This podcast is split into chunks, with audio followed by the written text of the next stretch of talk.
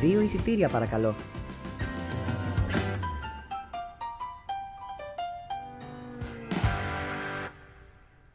Καλησπέρα σας κυρίες και κύριοι και καλώς ήρθατε στη 15η εκπομπή του Δύο Εισιτήρια Παρακαλώ, το πιο παραίστικο κινηματογραφικό podcast της Ιντερνετική γειτονιάς μας. Το όνομά μου είναι Δημήτρης Μινελάκης Με το δικό μου Αντώνης Μπαλαδήμα. και σήμερα θα συζητήσουμε πάντα από τη δική μας οπτική γωνία το The Batman του 2022 σε σκηνοθεσία Matt Reeves και φωτογραφία του Greg Fraser με τους Robert Pattinson, Zoe Kravitz, Paul Dano, Jeffrey Wright, Andy Serkins, John Torturo και τον αγνώριστο Colin Farrell. Κυριολεκτικά γνώρισε ο Κόνιν Φάνελ, έτσι. Άμα δεν, άμα δεν τον έγραφε ότι είναι στο cast, δεν τον είχε αναγνωρίσει κανένας. Κανένας. Και νομίζω ότι ε, έβαλε και ό- όσα περισσότερα συναισθήματα έχει βάλει στις τελευταίες του πέντε ταινίες μαζί, ε, ήταν σε αυτή την ταινία. Αφού τον είχε αναλάβει ο Λάνθιμος, τι συνέστημα να δείξει ο άνθρωπος; Κατάθλιψη μόνο. Α, αρχίσαμε. λοιπόν, The Batman είναι. Δεν Batman. Πριν είχαμε ε, Ben Affleck και πριν από αυτό Είχαμε τον κύριο Bale. τον Christian Bale. Και πριν από αυτόν είχαμε τον κύριο. Ε, με Το χειρότερο Batman. Ήταν ο το τέτοιος που χειρότερο έκανε το Batman. Vulture, πώς τον λένε, αυτός δεν ήτανε. Όχι, ρε, αυτός γαμούσε. Ο Michael Keaton. Α, Michael Keaton. Ε, τότε μετά από αυτό ήταν ο Ocean's Eleven, πώς τον λένε. Ναι. Ο... Πω, έχει κολλήσει το κεφάλι μου. Πάντα κολλάει το κεφάλι μου και εμένα σε αυτόν τον ηθοποιό. Ο George Clooney. Έλα. Ναι. Και ποιον άλλον έχουμε δει σαν Batman; Τον πιο ερωτικό Έχουμε Batman. δει; Τον πιο ερωτικό Batman. Ναι. Α, Το Val Δεν ξέρω. Kilmer. α ισχύει. OK, OK. OK. Το The Batman παρόλα αυτά, Αντώνη, θεωρείς ότι ήταν ε, ένα καλό addition στην ιστορία του Batman; Το καλύτερο. Το καλύτερο. Ναι. Θα κάνω την ερώτηση γιατί νομίζω ότι είναι απλά φυσιολογικό. Καλύτερο και από ε, Νολάν. Διαφορετικό από τον Όλαν, 100%. Εάν μπορούμε να τα συγκρίνουμε, έδωσε ένα ίσο story, ίδιας δυναμικής. Βέβαια, νομίζω ότι το Batman αυτή τη στιγμή, το 22, το βάζω λίγο πιο ψηλά, λόγω της κατήλας που έχουμε δει μέχρι στιγμής από τον υπερηρωικό κινηματογράφο και του ενθουσιασμού μου το ότι είδαμε μια πολύ σοβαρή ταινία, η οποία δεν είχε ούτε ψήγμα χιούμορ. Νομίζω ότι το μοναδικό χιούμορ ήταν ε, spoiler, γιατί αυτό το βίντεο θα είναι γεμάτο spoiler, δεν γίνεται αλλιώς. Ε, όταν έριξε στον Gordon το μπουκέτο, το οποίο δεν χρειαζόταν να είναι τόσο δυνατό. Το, βίντεο, μοναδικό το χιούμορ της βίντεο ταινίας. του Riddler. Ναι, οκ, τελευταία του το βίντεο. βίντεο. του- Ναι, ναι, OK. Thank you for και το commenting βίντεο on του my Riddler. video. Ναι, αλλά και αυτό έβγαζε μια λογική μέσω της ταινίας. Διαφορετικό σίγουρα από του Νόλαν. Ως μεγάλος οπαδός του Νουάρ, όπως παρατηρήσατε και στο Nightmare Alley, το βάζω ένα σκαλί παραπάνω γιατί δεν μπορούσε να, περι- να επεξεργαστεί ο εγκέφαλός μου αυτό το οποίο φτιάξανε. Ήτανε καταπληκτικό τεχνικά, ερμηνευτικά, σεναριακά, φωτογραφία, σκηνοθεσία, μουσική, η οποία, οκ, τη μουσική μπορώ να την παραλληλίσω λίγο με του Τσίμερ, είχε κάποια στοιχεία Τσίμερ, κακά τα ψέματα. Λίγο Star Wars. Αλλά- Λίγο Star Wars, OK. Δεν, δεν διαφωνώ. Αλλά ταίριαζαν όλα τόσο καλά. Ήταν όλα τόσο αριστουργηματικά δεμένα, το οποίο δεν γίνεται να μην τη βάλεις σε αυτή την ταινία. Τουλάχιστον, τουλάχιστον μαζί με την τριλογία του Νόλαν. Αν και Μάλιστα. πιστεύω ότι ήταν ένας σκαλί παραπάνω λόγω της αγάπης μου για τον Νουάρ. Κάτι το οποίο δεν το είχε η τριλογία του Νόλαν. Και ταιριάζει απόλυτα στο, στο μύθο του Batman. Μάλιστα. Ε, θα συμφωνήσω σε, σε κάποια πράγματα. Αρχικά ότι όντως από τεχνική άποψη η ταινία ήταν πάρα πολύ καλή. Κατάφερε να, να παντρέψει πολύ ωραία, θεωρώ εγώ, τα δύο, т- τις δύο σκοτεινιές, τη σκοτεινιά του Batman και τη σκοτεινιά του Neo Noir, τη σκοτεινιά του Gotham βασικά. Δηλαδή, όντως είναι αυτό που είπες, έβγαζε πάρα πολύ νόημα. Νομίζω ήταν όντως, δεν θα, δεν θα πάρω απόσταση. Πολύ ωραία και η φωτογραφία και τα χρώματα και η σκηνοθεσία ήταν όλα πολύ καλά. Δεν έχεις να προσάψεις κάτι σε αυτή την ταινία, πιστεύω. Και πέρα από, τη μουσική, από τη μουσική και αυτά τα, τα τετράνοτα που είχε σε, όταν εμφανιζόταν η Catwoman, όταν περπάταγε ο, ο Batman, είχε κάτι ωραία που σηματοδοτούσαν ας πούμε, συγκεκριμένες παρουσίες. Ήταν όντως ε, πολύ ωραίο. Εγώ να πω όμως, και πάλι έχουμε δει μία ταινία, έτσι, γιατί σαφώς και θα υπάρξει sequel. Έτσι φαίνεται. Ναι, οπότε. για- Γιατί εγώ στην αρχή νόμιζα ότι μιλάγαμε για standalone ταινία. Ναι. Αλλά μάλλον όχι, από ό,τι αποδείχθηκε. Οπότε πάλι έχουμε το θέμα ότι κρίνουμε μία ταινία. Μπορεί να δούμε στην τριλογία να μην βγει τόσο καλά. Παρ' όλα αυτά, Σίγουρα. εγώ αυτά που είδα μ' άρεσαν πάρα πολύ.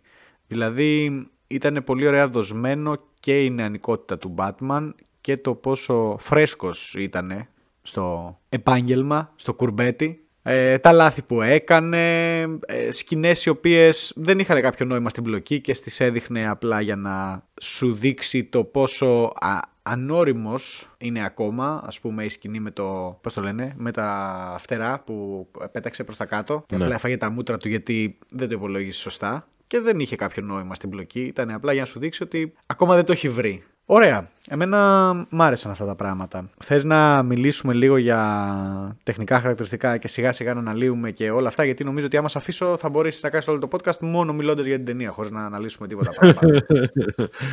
Εντάξει, από θέμα τεχνικών χαρακτηριστικών είναι άψογη. Η σκηνοθεσία του Reeves νομίζω ότι ξέραμε ότι είναι πολύ καλός σκηνοθέτης από τα Planet of the Apes. Εμένα μου άρεσαν πάρα πολύ τα Planet of the Apes. Πίστευα ότι δεν θα μου αρέσουν ποτέ γιατί δεν μου άρεσε η μυθολογία πίσω από αυτά, ούτε οι παλιές ταινίες, αλλά το πήγαινε ένα βήμα παραπάνω και πάντα δίνει και νομίζω την ιδέα του στο σενάριο, πάντα συμμετέχει στο σενάριο.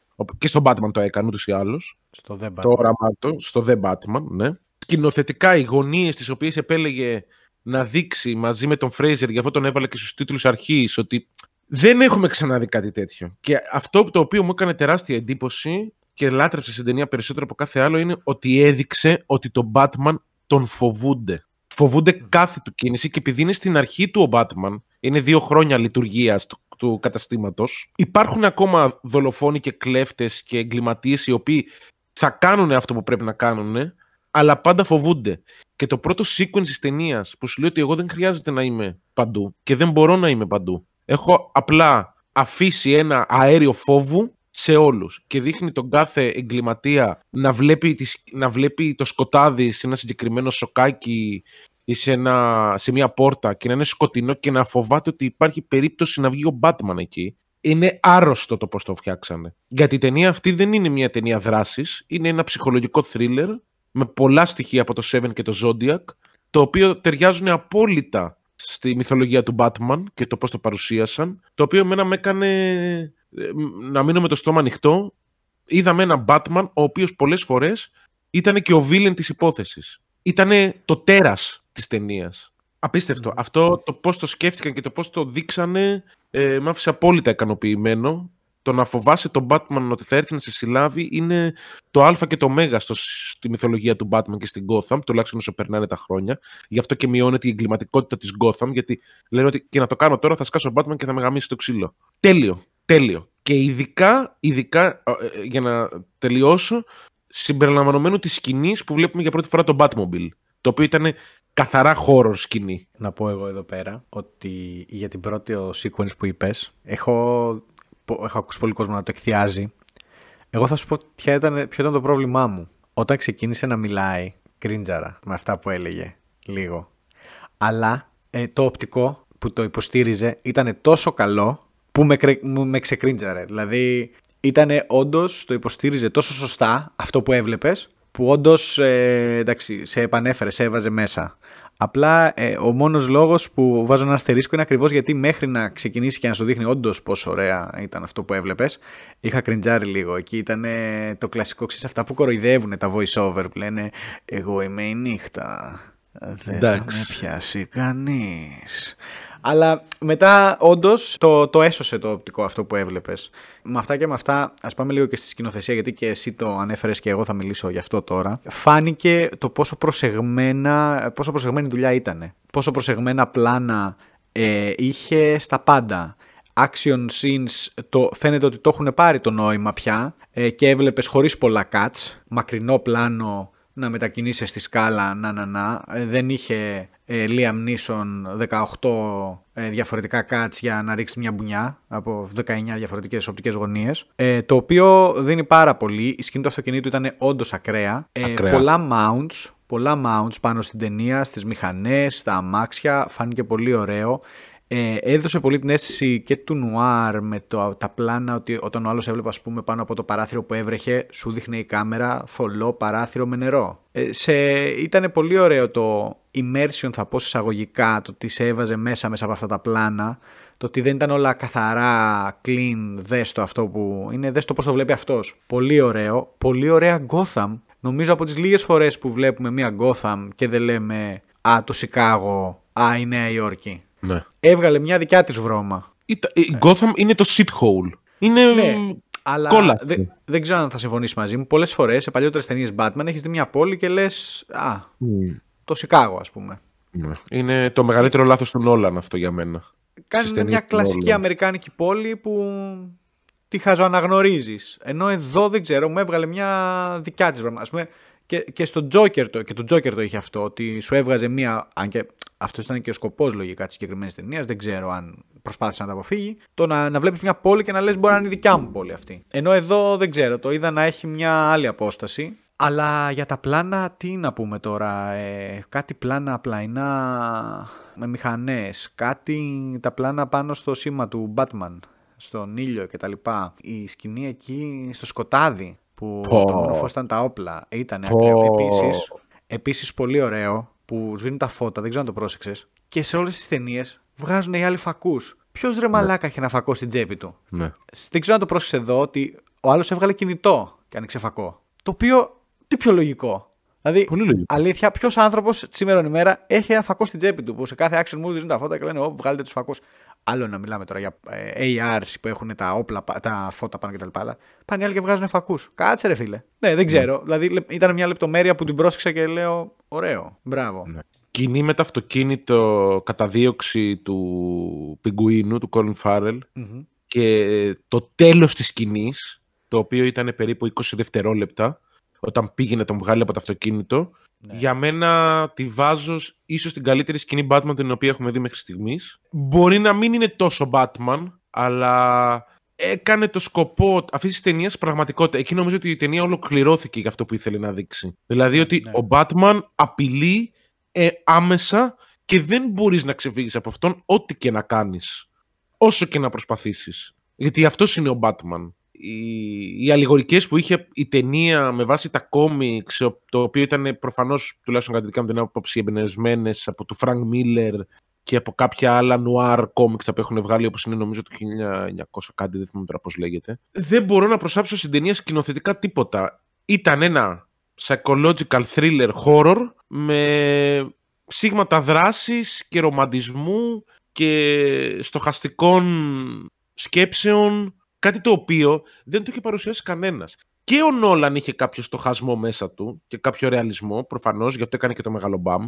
Και λατρεύω την τριλογία του Νόλαν. Όχι τόσο πολύ το δεύτερο όσο τα άλλα δύο. Αλλά αυτό δεν το περίμενε να το δει κανένας. Περίμενε ότι θα δούμε κλασικά ένα Batman, ο οποίος θα είναι στα νεανικά του χρόνια, και θα δούμε απλά μια άλλη ακόμα υπόθεση με τον κακό, ο οποίος να παίρνει τα φως από τον Batman και να κάνει τις μαλακιούλες του και απλά ο Batman να τους δέρνει όλους και να φύγει. Εδώ ο Batman έφαγε ξύλο, δεν ήξερε πώς να διαχειριστεί πάνω από πέντε άτομα μαζί, φοβότανε, έκανε question τον εαυτό του τον ίδιο, την ύπαρξή του ως Batman και αν θα μπορέσει εν τέλει να σώσει ποτέ τον Gotham, γιατί τον Gotham είναι η μεγαλύτερη κολότρυπα στο σύμπαν της DC και δεν αλλάζει ποτέ, δεν μπόρεσε να τα αλλάξει ποτέ.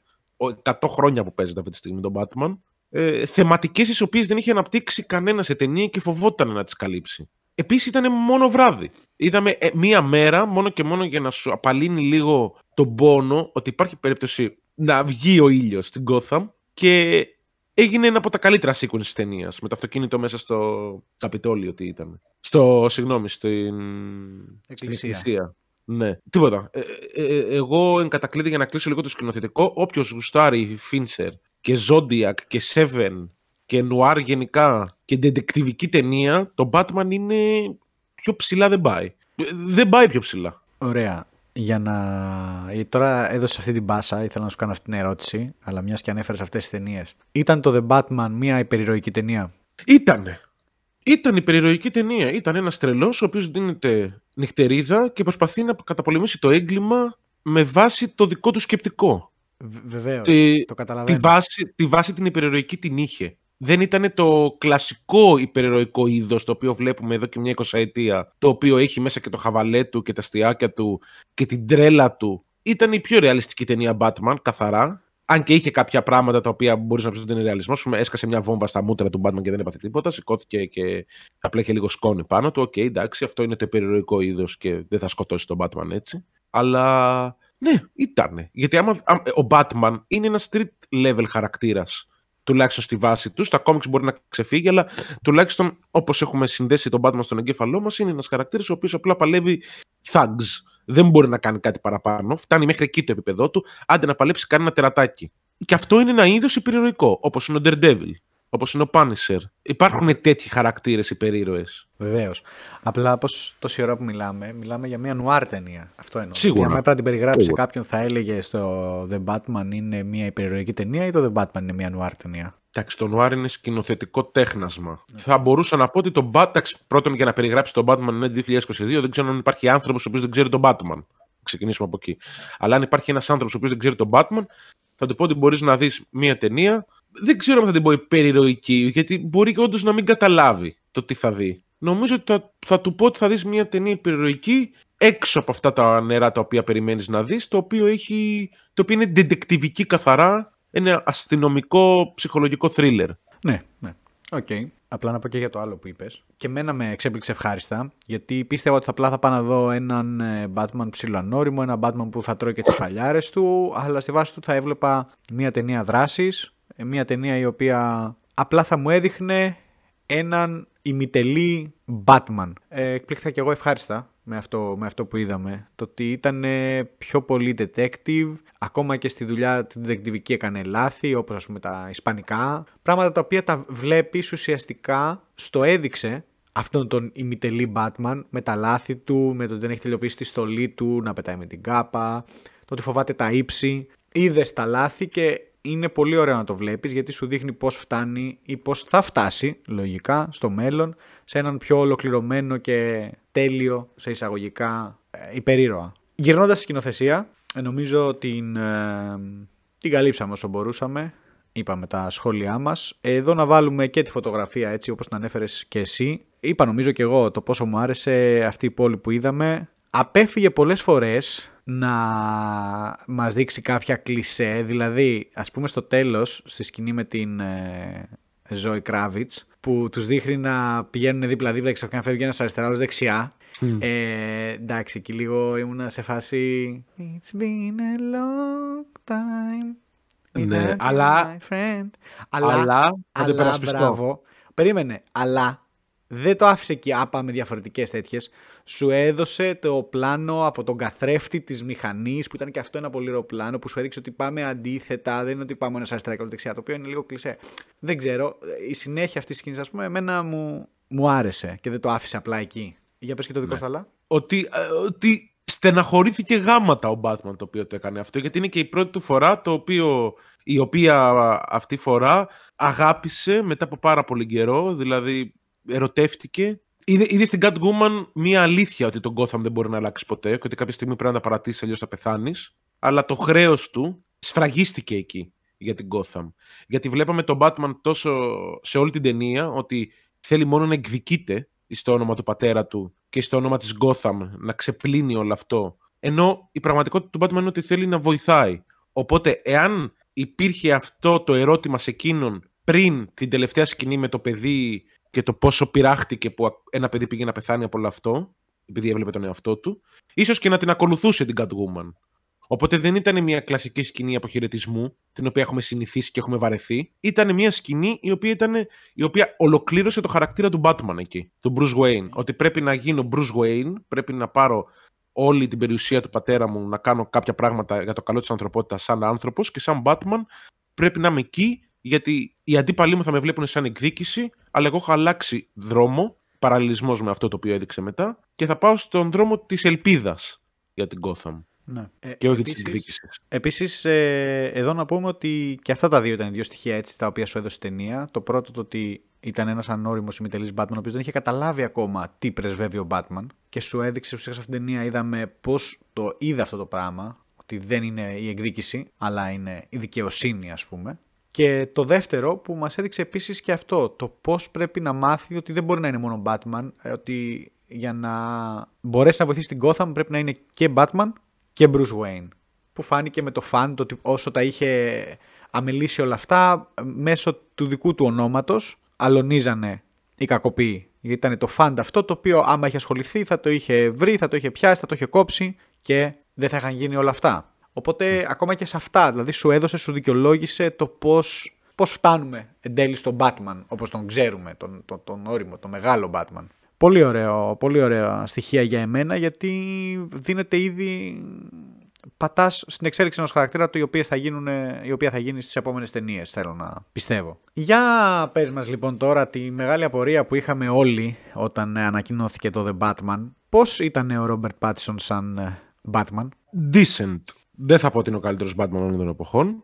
Θα πω ότι ήταν decent για αυτό το σκοπό τον οποίο τον φέρανε να είναι λίγο ο ήμος στην αρχή καταθλιπτικός, ο οποίος δεν έχει κάποιο σκοπό στη ζωή του παρά μόνο να δέρνει κακούς από θέμα εκδίκησης ήταν μια χαρά. Και νομίζω ότι έπρεπε να το σκεφτούμε ότι θα πάνε σε μια τέτοια διαδρομή στην ταινία, γιατί δεν χρειαζόταν να φέρουν ούτε τον ματσό, ούτε τον πάρα πολύ όμορφο, ούτε αυτόν ο οποίος τον βλέπεις και σου αναπτερώνεται το ηθικό κατευθείαν. Ο Ρόμπερ Πάτισον σε αυτούς τους ρόλους είναι πάρα πολύ καλός, κακά τα ψέματα. Ήξεραν γιατί τον πήρανε. Δεν μπορούσαν να τον παρουσιάσουν σαν τον γόη playboy φιλάνθρωπης όπως ήταν ο Iron Man ή ο Bruce Wayne στα, στη DC ήταν πάρα πολύ καλός. Νομίζω ότι ήταν από τους λίγους Batman στους οποίους δεν κλέψαν εντελώς το spotlight οι κακοί. Το κλέψανε μεν, ήταν καταπληκτικοί και οι δύο σε αυτή την ταινία, οι τρεις βασικά, αλλά ήθελες να βλέπεις και τον Robert Pattinson χωρίς τη στολή. Ναι. Ενώ σε κάποιους άλλους Batman δεν ήθελες. Δεν σου άρεσε. Δεν, δεν σου βγάζε νόημα γιατί ήταν άρρητα συνδεδεμένος με τη στολή του ο Ρόμπερ Πάτισον. Ο χαρακτήρας του δηλαδή συνδεόταν άμεσα. Εμένα μου άρεσε πάρα πολύ ο Πάτισον. Δεν, δεν είχα κανένα απολύτως παράπονο. Πίστευα ότι όντως μπορεί να μηδένει. Πίστευα όντως ότι μπορεί να μην κάνει για αυτό το ρόλο. Όχι ότι είναι κακός ηθοποιός προς Θεού, το θεωρώ πάρα πολύ καλό ηθοποιό. Αλλά εν τέλει με διέψευσε και είναι πολύ πολύ decent.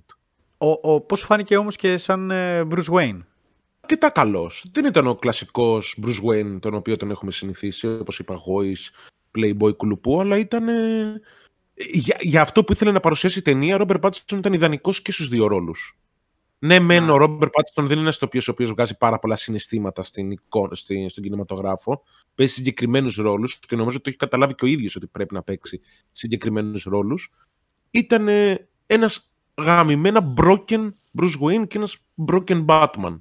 Κοίτα, εγώ θεωρώ ότι είδαμε και έναν διαφορετικό Bruce Wayne από ό,τι θα δούμε στο μέλλον, γιατί ε, πιστεύω ότι και αυτό θα είναι μέσα στην εξέλιξη του χαρακτήρα. Αρχικά είδαμε πολύ λίγο Bruce Wayne, έτσι, γιατί είναι ακριβώς και αυτό που θέλω να σου δείξει η ταινία. Το ότι έχει απορροφηθεί στο να είναι Batman που δεν ξέρει να είναι Bruce Wayne. Και όταν ε, είναι Bruce Wayne, είναι δηλαδή και λίγο το χιούμορ που έκανε, που φοράγε γυαλιά ηλίου μέσα, ξέρω εγώ, γιατί δεν μπορούσε, γιατί είναι emo, είναι λίγο dark. Αλλά γενικότερα εγώ πιστεύω ότι ήταν, είναι βάση για εξέλιξη χαρακτήρα πιο μετά. Το πόσο δεν ήταν, ήταν ένας awkward Bruce Wayne, ένα Bruce Wayne που τον χαιρετάγανε, τον βγάζαν φωτογραφίες και αυτός ε, δεν, δεν μπορούσε να, να φερθεί, ας πούμε, στο spotlight. Ε, όσο για Batman ε, και για εμένα ήταν ε, μια χαρά. Δεν είχα κανένα πρόβλημα. Δεν τον φοβήθηκα βέβαια εγώ, γιατί ο Robert Pattinson είναι ο οποίος που εγώ εκτιμάω αρκετά και θεωρώ ότι μπορεί να παίξει πολύ καλά. Αλλά ε, και από τη στιγμή που ήξερες ότι πας, δηλαδή δεν είναι ότι πας να γυρίσεις ε, ένα Batman με ένα Batman που είναι 45 χρονών και παίρνεις τον ε, Robert Pattinson, ήταν ε, πασφανές ότι θα γίνει μια άλλη, ένα άλλο approach. Ε, θα, το, θα το κοιτάζανε αλλιώς το πράγμα. Και εγώ μπορώ να πω ότι έμεινα αρκετά ευχαριστημένος και θα ήθελα να δω την εξέλιξη αυτή του να γίνει ο Robert Pattinson στο τέλος ο, αυτός ο γόης Bruce Wayne που είναι συνέχεια με... Θα, θα, θα ήθελα να δω πώς θα φτάσουμε από τον ήμο Ρόμπερτ Πάτισον στον γυναικά ε, Bruce Wayne και νομίζω θα είναι και πολύ καλή βάση για μη material το συγκεκριμένο. Ισχύει. Όσον αφορά τώρα τους άλλους ηθοποιούς, δεν θα πω ότι μου άρεσε πάρα πολύ η Ζωή Κράβιτς. Ε, δεν μπορώ να πω ότι έπαιξε άσχημα, έπαιξε πολύ καλά. Πιστεύω ότι το Hollywood φοβάται να δείξει τον πραγματικό χαρακτήρα της Catwoman, η οποία είναι μια υπερηρωίδα, υπερηρωίδα δεν θα την πεις, μια κλέφτρα η οποία δεν έχει κάποια σούπερ δύναμη, απλά είναι πάρα πολύ καλή στα ακροβατικά και στη, στα martial arts. Βάζει πάρα πολύ το φλερτ και την πουτανιά ώστε να πάρει τον, αυτό που θέλει. Φοβάται πάρα πολύ το Hollywood NT 2022 να δείξει τον πραγματικό χαρακτήρα μιας Catwoman. Το καταλαβαίνω εν μέρη. Δεν μπορώ να πω ότι δεν το καταλαβαίνω. Αλλά και πάλι μου φάνηκε λίγο αδιάφορη. Δεν νομίζω ότι το Hollywood ακόμα έχει βρει το μυστικό της επιτυχίας για να δείξει μια καλή Catwoman. Ακόμα και η Michelle Pfeiffer στα παλιά την προσεγγίσανε με εντελώς διαφορετικό ρόλο, το ρόλο της τρελής εντελώς, της ε, διεστραμμένης. όσο και αν αγαπάω την τριλογία του Bale από τα μειονεκτικά από τα μειονεκτήματά της είναι η Catwoman, κακά τα ψέματα, όσο και αν αγαπάω τη συγκεκριμένη ηθοποιό. Ναι, αλλά τώρα μόλις, ε, τώρα μόλις είπες ότι κανονικά η Catwoman δεν έχει υπερδυνάμεις. Ναι. Αυτό, αυτό ακριβώς ήταν η Catwoman στον Νόλαν. όχι, ο χαρακτήρας της.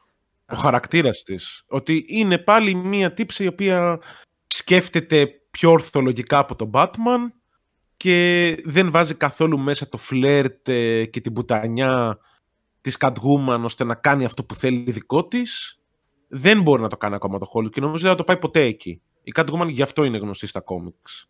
Ότι απλά θα σαγηνεύσει οποιονδήποτε βρει μπροστά της. Υπάρχει περίπτωση ακόμα και να του κάτσει για να πάρει το σκοπό της και να κλέψει αυτό που θέλει ή να αποσπάσει την πληροφορία την οποία θέλει. Και ο μόνος ο οποίος ερωτεύτηκε ποτέ ήταν ο Batman.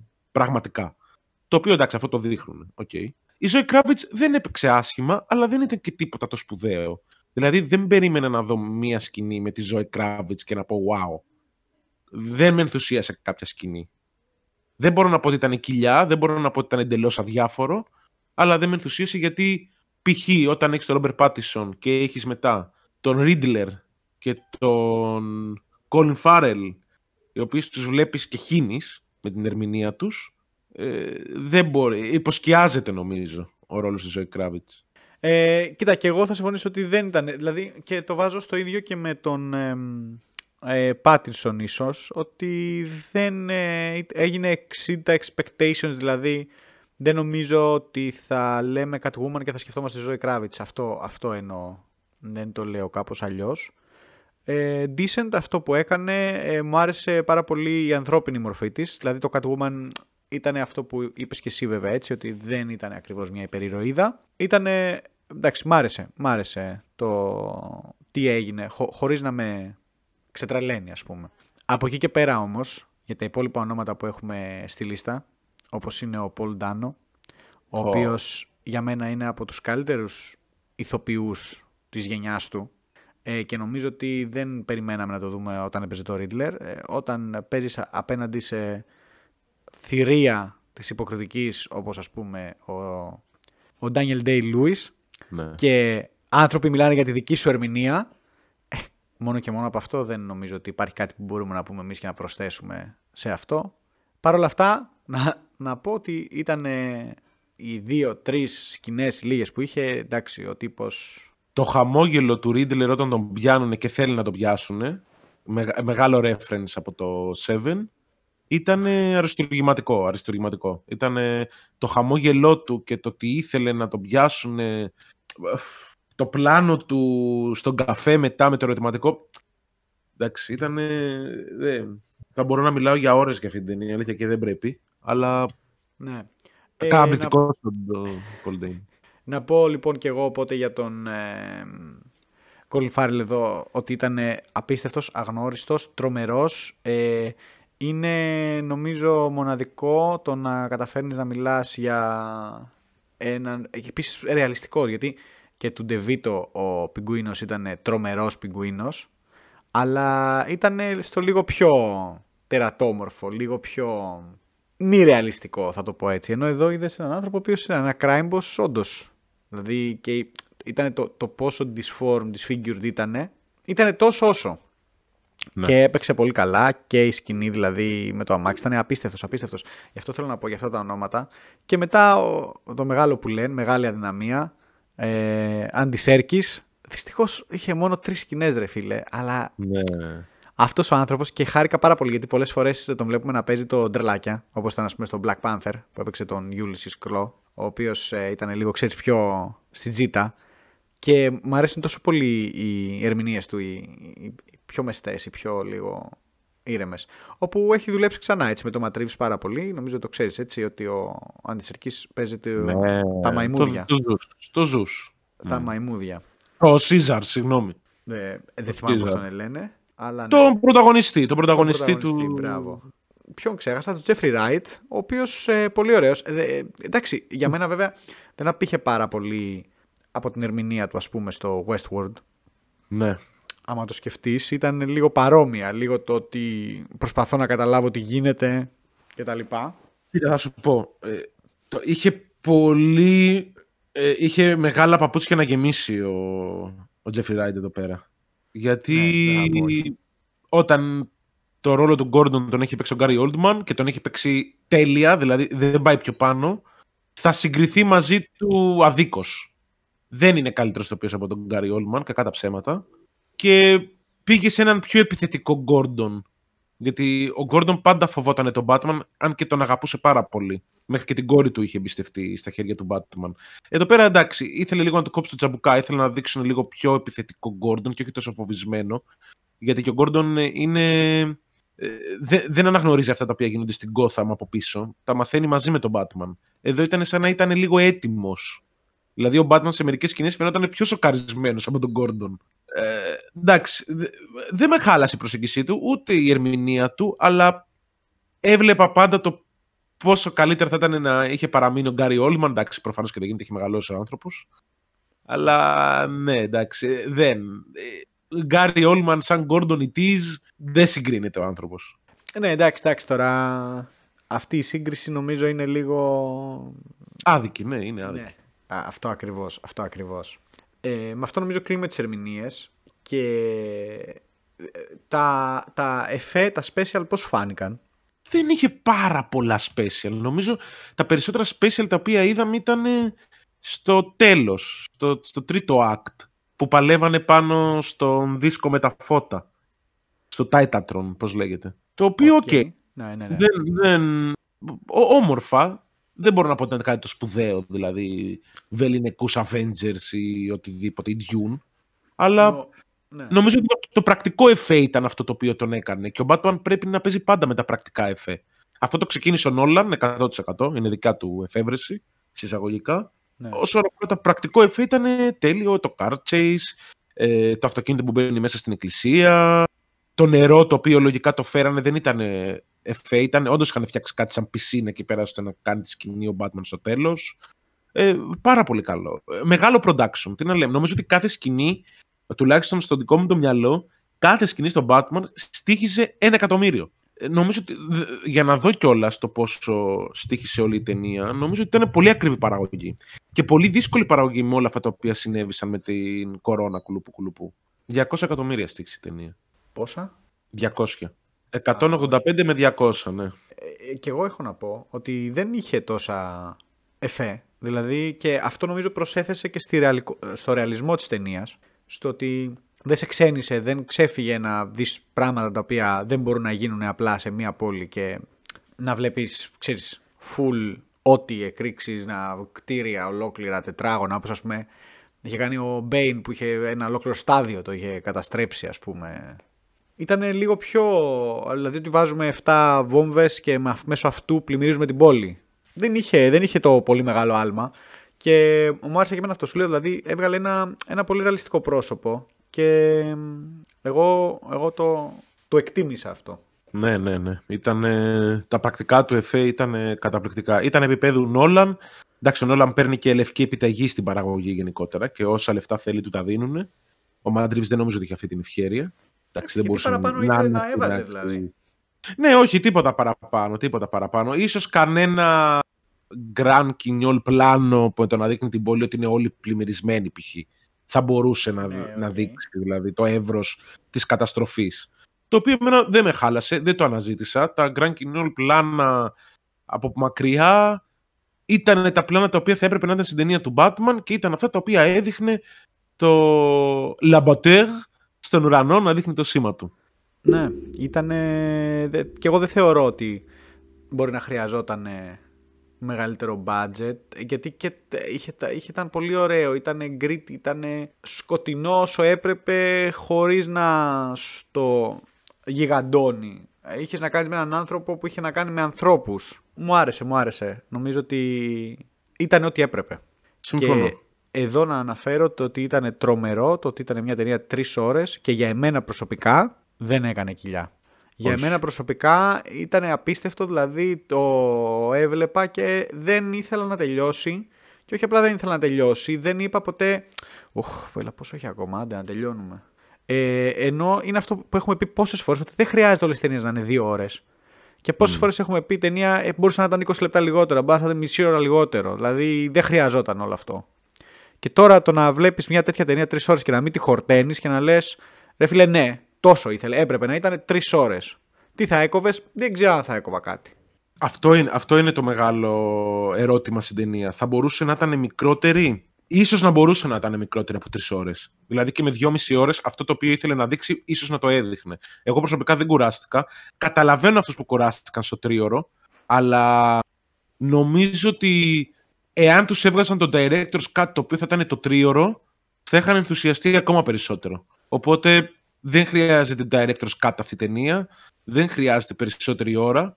Το να βγάλεις μια σκηνή θα μπορούσε να χαλάσει όλη την ταινία. Οπότε κατάλαβα ότι και ο Reeves δεν ήθελε να το ρισκάρει αυτό. Γιατί διάβασα μια συζήτηση του που λέει δεν ξέρω αν θα μπορούσα να την κόψω κάτω από τρεις ώρες, γιατί μπορεί να χάλαγε όλο το αποτέλεσμα. Το οποίο, OK, okay, το καταλαβαίνω, το ενστερνίζομαι και εμένα δεν μου αρέσουν ταινίες οι οποίες ξεπερνάνε τις δύο μισή ώρες, για να πω την αλήθεια. Δηλαδή, αρχίζουν και με κουράζουν. Το Batman δεν με κούρασε, γιατί όταν θέλεις να δείξεις από την αρχή μέχρι το τέλος του μία ντεντεκτιβική αστυνομική υπόθεση, η οποία είναι πάρα πολύ δύσκολη και πρωτοφανής για τα δεδομένα του σύμπαντος του οποίου βλέπουμε, τότε πρέπει να κρατήσει πολύ. Γιατί έχεις έναν γιοτά Batman και ένα γιοτά Gordon, δεν ξέρουν από αυτά, δεν έχουν συναντήσει κάποιον υπερβίλεν με το τέλειο σχέδιο και ιδιοφυΐα, οπότε είναι πολύ λογικό. Γιατί αν τον έβρισκαν στο διοράκι χωρίς να δείξουν κάποιες σκηνές, τότε θα έλεγες.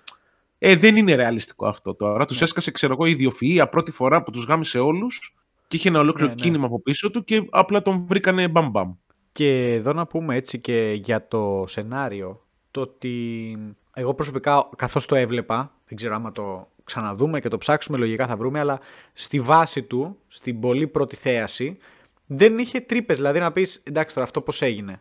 Πέραν όπως είπαμε, εντάξει, από μια έκρηξη που σκάσε στη μούρη του, το οποίο ήταν και αυτό τρομερό sequence, έτσι, με το ναι. κωδικό.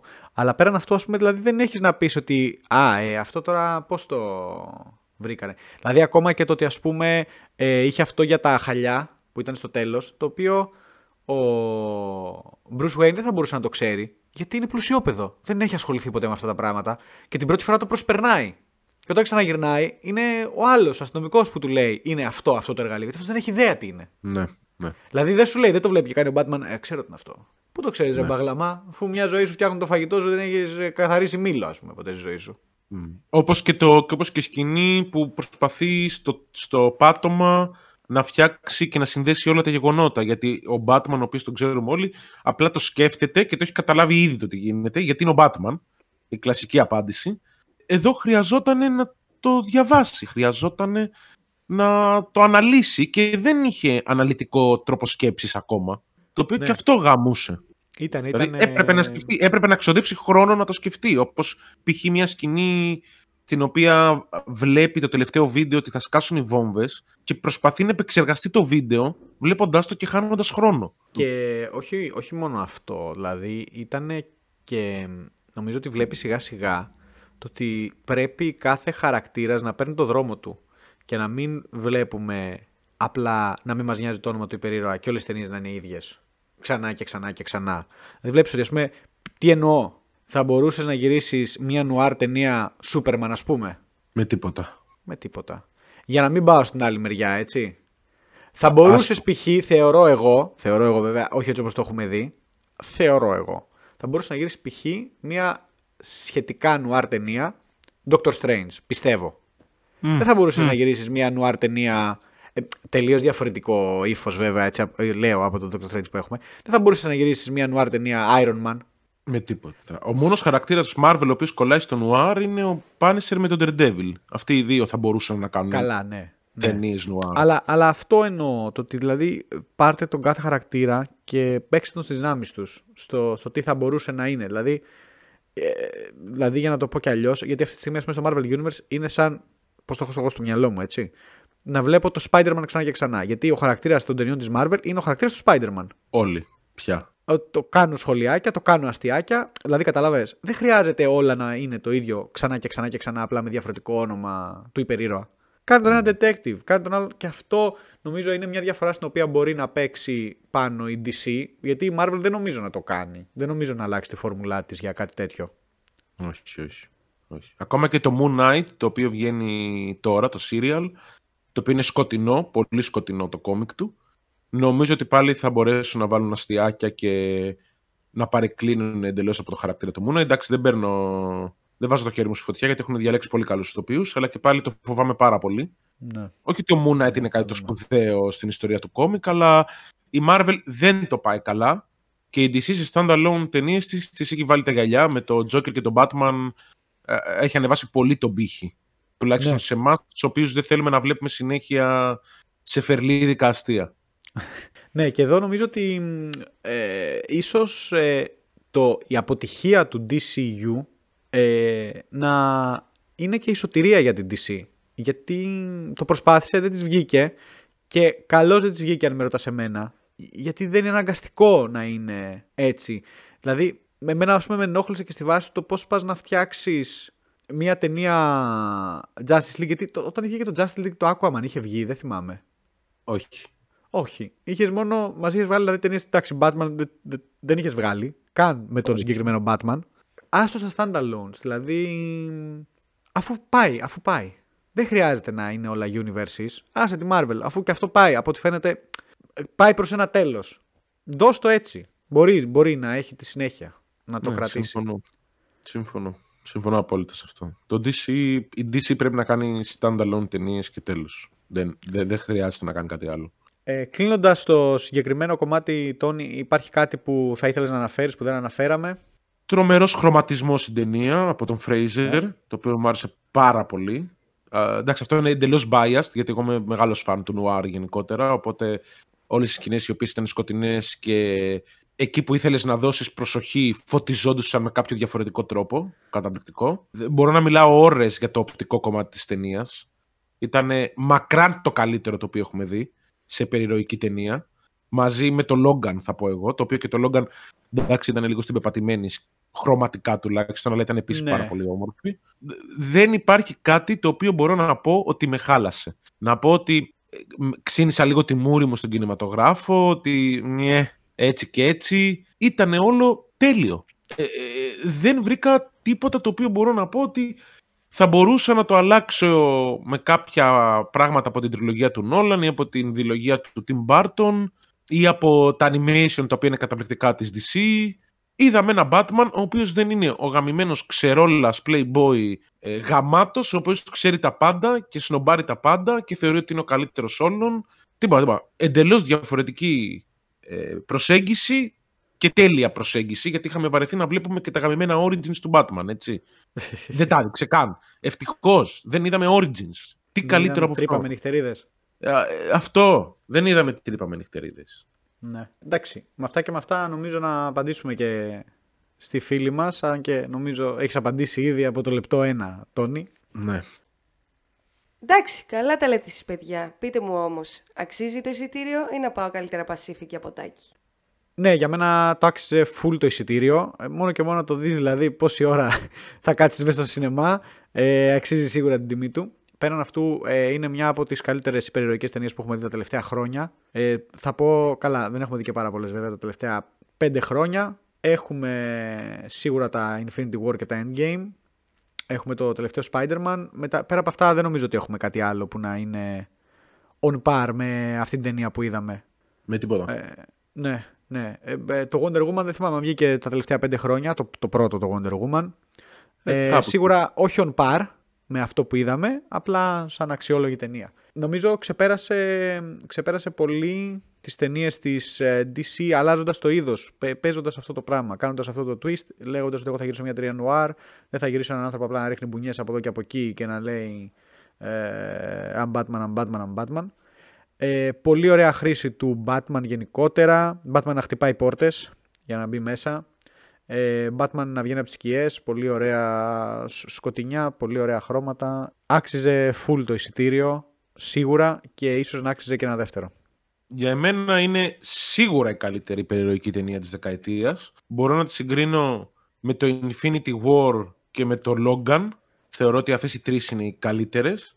Δεν μπορώ να βάλω κάποια πρώτη γιατί ο- η κάθε μία ήταν εντελώς διαφορετική από την άλλη. Να πούμε, Το να πούμε Infinity ότι υπάρχει War- και, και το Joker εκεί μέσα βέβαια, έτσι, και εγώ το ξέχασα. Οκ, εντάξει, είναι και το Joker. Το Joker, αυτό δεν ήταν η υπερηρωική ταινία, ήταν καθαρά μια δραματική ταινία, δεν είχε τίποτα υπερηρωικό να δείξει. αν πρέπει να το βάλουμε οπωσδήποτε, σίγουρα είναι contender. Δεν θεωρώ ότι είναι η top of the top ταινία όπως την είχαν αναφέρει όλοι. Αλλά OK, okay, ήταν καταπληκτική, όπως και να έχει, δηλαδή την, απέ, την απόλαυσα πάρα πολύ. Εάν πρέπει να βάλω οπωσδήποτε μία ταινία πρώτη αυτή τη δεκαετία, θα βάλω το Batman. Θα βγάλω το Infinity War, το οποίο μου άρεσε πάρα πολύ επειδή διάβαζα κόμιξ σχεδόν όλη μου τη ζωή, οπότε το περίμενα πώς και πώς και το είχαν φτιάξει τόσο καλά, αλλά δεν είμαι της κομμωδίας, δεν είμαι του αστείου. Ε, όσο μεγαλώνω βλέπω και τον εαυτό μου να οριμάζει λίγο περισσότερο στο τι θέλει να δει και το τι περιμένει να δει και αν έβλεπα σήμερα το Batman και αύριο το Infinity War δεν θα σκεφτόμουν ποτέ το Infinity War. Οπότε σκέφτομαι ότι το Batman ίσως και να είναι για τα δικά μου τα γούστα και καλύτερη περιοχή ταινία την οποία έχουμε δει μέχρι στιγμής στον κινηματογράφο μαζί με την τριλογία του Νόλαν, η οποία όντως άνοιξε έναν εντελώς διαφορετικό διάδρομο και ίσως και αυτή η ταινία που είδαμε τώρα του Batman να μην γυριζόταν ποτέ αν δεν είχε βγει η τριλογία του Batman, του Νόλαν. Αλλά όντως πολύ μεγάλος φαν του νουάρ και της σκηνοθεσίας του νουάρ και των χρωμάτων το οποίο σου δίνει το νουάρ και της υπόθεσης του νουάρ που είναι άρρητα συνδεδεμένη με το αστυνομικό thriller, horror, δεντεκτιβικό. Βάσει ενθουσιασμού μου μπορώ να πω ότι είναι και η καλύτερη ταινία όλων των εποχών του είδους. Ε, κλασικά κλείνουμε με μια καθόλου δόση υπερβολής από τον Αντώνη Μπαλαδήμα. Ε, α, ε, νομίζω ότι άμα το καλοσκεφτείς, εάν είσαι το δικό μου γούστον, είναι σίγουρα στην εξίσωση. Ήταν δηλαδή καλύτερο και από το Wrath of Man, Αντώνη. Ε, καλά. Το Wrath of Man τίποτα καλύτερο. Καλύτερο από τον Guy Ritchie τώρα τρελαθούμε τελείω. Όσον αφορά τώρα για τα Όσκαρ τα οποία πλησιάζουμε σιγά σιγά, θα κρατήσω αυτό που μιλήσαμε προσωπικά και μου είπες ότι βγήκε πάρα πολύ νωρίς, το οποίο εγώ το θεωρώ από τους πιο γελίους λόγους μια ταινία να μην συμπεριληφθεί στα Όσκαρ, μόνο και μόνο επειδή την έχουν τόσο πρόσφατη στο μυαλό του και τους έχει φύγει ο ενθουσιασμός. Πιστεύω ότι αν μια ταινία αξίζει να πάρει το Όσκαρ καλύτερης ταινίας, είναι το Batman. Ε, είναι το Batman. Σκηνοθετικά, ερμηνε... εντάξει, ερμηνευτικά όχι, προφανώς δεν θα πάρει Όσκαρ ερμηνευτικά. Φωτογραφίας, ήχου, μουσικής, πρακτικών εφέ, καλύτερου σεναρίου. Δεν νομίζω ότι υπάρχει αντίπαλος αυτή τη στιγμή όσον αφορά το υπερηρωικό είδος. Και όταν είναι προτινόμενο το Black Panther, δεν γίνεται να μην είναι προτινόμενο το Batman. Λοιπόν, κοίτα, θα σου πω, είναι πολύ, με... πω, τώρα, πολύ μεγάλο θέμα. Γιατί θα σου πω κάτι, αρχικά αυτή τη στιγμή του έδωσε 6 Όσκαρ σε αυτή την ταινία, έτσι. Α ξεκινήσουμε με τα βασικά. Ε, δεν θεωρώ ότι ήταν μια ταινία για 6 Όσκαρ, ούτε για 5, ούτε για 4, ούτε για 3, ούτε για 2. Η ημερομηνία που βγαίνει είναι πολύ λάθος, γιατί ακόμα δεν έχουμε δει τα Όσκαρ αυτής της χρονιάς. Ε, Κανείς δεν είπε ότι δεν θα είναι eligible για την επόμενη χρονιά. Απλά θα έχει ξεφύγει, θα έχει ξεθυμάνει. Πρέπει να περιμένουμε να δούμε ταινίες θα βγούνε. Δεν ξέρω με τι να το συγκρίνω για να σου πω αν αξίζει. Π.χ. αν μιλάμε για τις ταινίες που έχουν βγει τώρα, ε, ναι, εγώ πιστεύω ότι μπορεί να έμπαινε σε αυτή τη δεκάδα αλλά βλέπεις και ποια είναι η διαφορά. Ότι μιλάμε για μια ταινία που βγήκε μόλις τώρα και ίσα ίσα προλαβαίνει να χωθεί μέσα στη λίστα. Που δεν προλαβαίνει βασικά γιατί έχει κλείσει πριν από ε, 1,5 μήνα περίπου. Στη λίστα με τις ταινίες για Όσκαρ. Κατάλαβες ποιο είναι το πρόβλημα. Οπότε σε ένα χρόνο δεν ξέρω αν θα μιλήσουμε για μια άλλη ταινία και να πούμε Α, αυτή άξιζε να μπει. Απλά θα είναι πολύ άδικο να μην συμπεριληφθεί αυτή η ταινία επειδή έχουν συμπεριληφθεί άλλες. Εγώ έτσι θεωρώ. Καλά, ας δούμε ποιες θα είναι και θα το συζητήσουμε. Άλλες του υπερηρωικού είδους. Άλλες του υπερηρωικού είδους. Α, OK, OK, OK. Καταλαβαίνω τι εννοείς. Θα το δούμε. Όντως, μιλάμε για μια πολύ καλή ταινία Batman. Περιμένω και εγώ να δω και τις συνέχεια. Συνέχειες θα δούμε. Σε αυτό ε... θέλω να σου πω κάτι. Εγώ πιστεύω ότι μπορεί να μην βγάλουν συνέχεια. Ε, με τέτοιο τέλος. Με, με τέτοιο τέλος. Που, ναι. που γνώρισες εκείνο το χαρούμενο τυπάκο. Ναι, γιατί νομίζω ότι αυτό αρχίζει γενικότερα το σύμπαν του Batman. Το ότι όλοι οι κακοί του Batman δεν θέλουν απλά να καταστρέψουν τον κόσμο μετά. Θέλουν να την μπουν και στον Batman. Γι' αυτό του είπε και good job ότι έκανες πολύ καλά τη δουλειά σου. Ότι δεν χρειάζεται να φτάσεις στο σκοπό τον οποίο θέλεις, ε, μόνο και μόνο για να τον πετύχεις. Νομίζω ότι απλά, θέλουν, ότι απλά στήσανε τη συνέχεια χωρίς να τη δούμε. Το ότι όλοι οι κακοί πια καταλαβαίνουν ότι πάντα θα βρίσκεται ο Batman να τους χαλάσει τα σχόλια. Θα δούμε, θα δούμε. Θα δούμε. Ναι. Ε, εγώ θα ήθελα πάντως να δω και ένα δεύτερο τα... μέρος. Τα σχέδια, όχι τα σχόλια. εγώ θα ήθελα πάντως να δω και ένα δεύτερο μέρος. Νομίζω και εσύ, Τόνι. Σίγουρα. Και ελπίζοντας ένα δεύτερο μέρος, να κλείσουμε το σημερινό επεισόδιο με μια ταινία που περιμέναμε, που έκανε deliver και με το παραπάνω, θα έλεγα, και μια ταινία τριών ωρών η οποία δεν φάνηκε ότι ήταν τρεις ώρες. Ευχαριστούμε που μας ακούσατε. Αυτοί ήμασταν. Αν σας άρεσε αυτό που ακούσατε, κάντε like, subscribe στο facebook, στο youtube, κάντε ένα share το βίντεο, να το δούνε κι άλλοι, να μεγαλώσει η παρέα μας. Αυτά από εμάς. Γεια σας. Καλό βράδυ.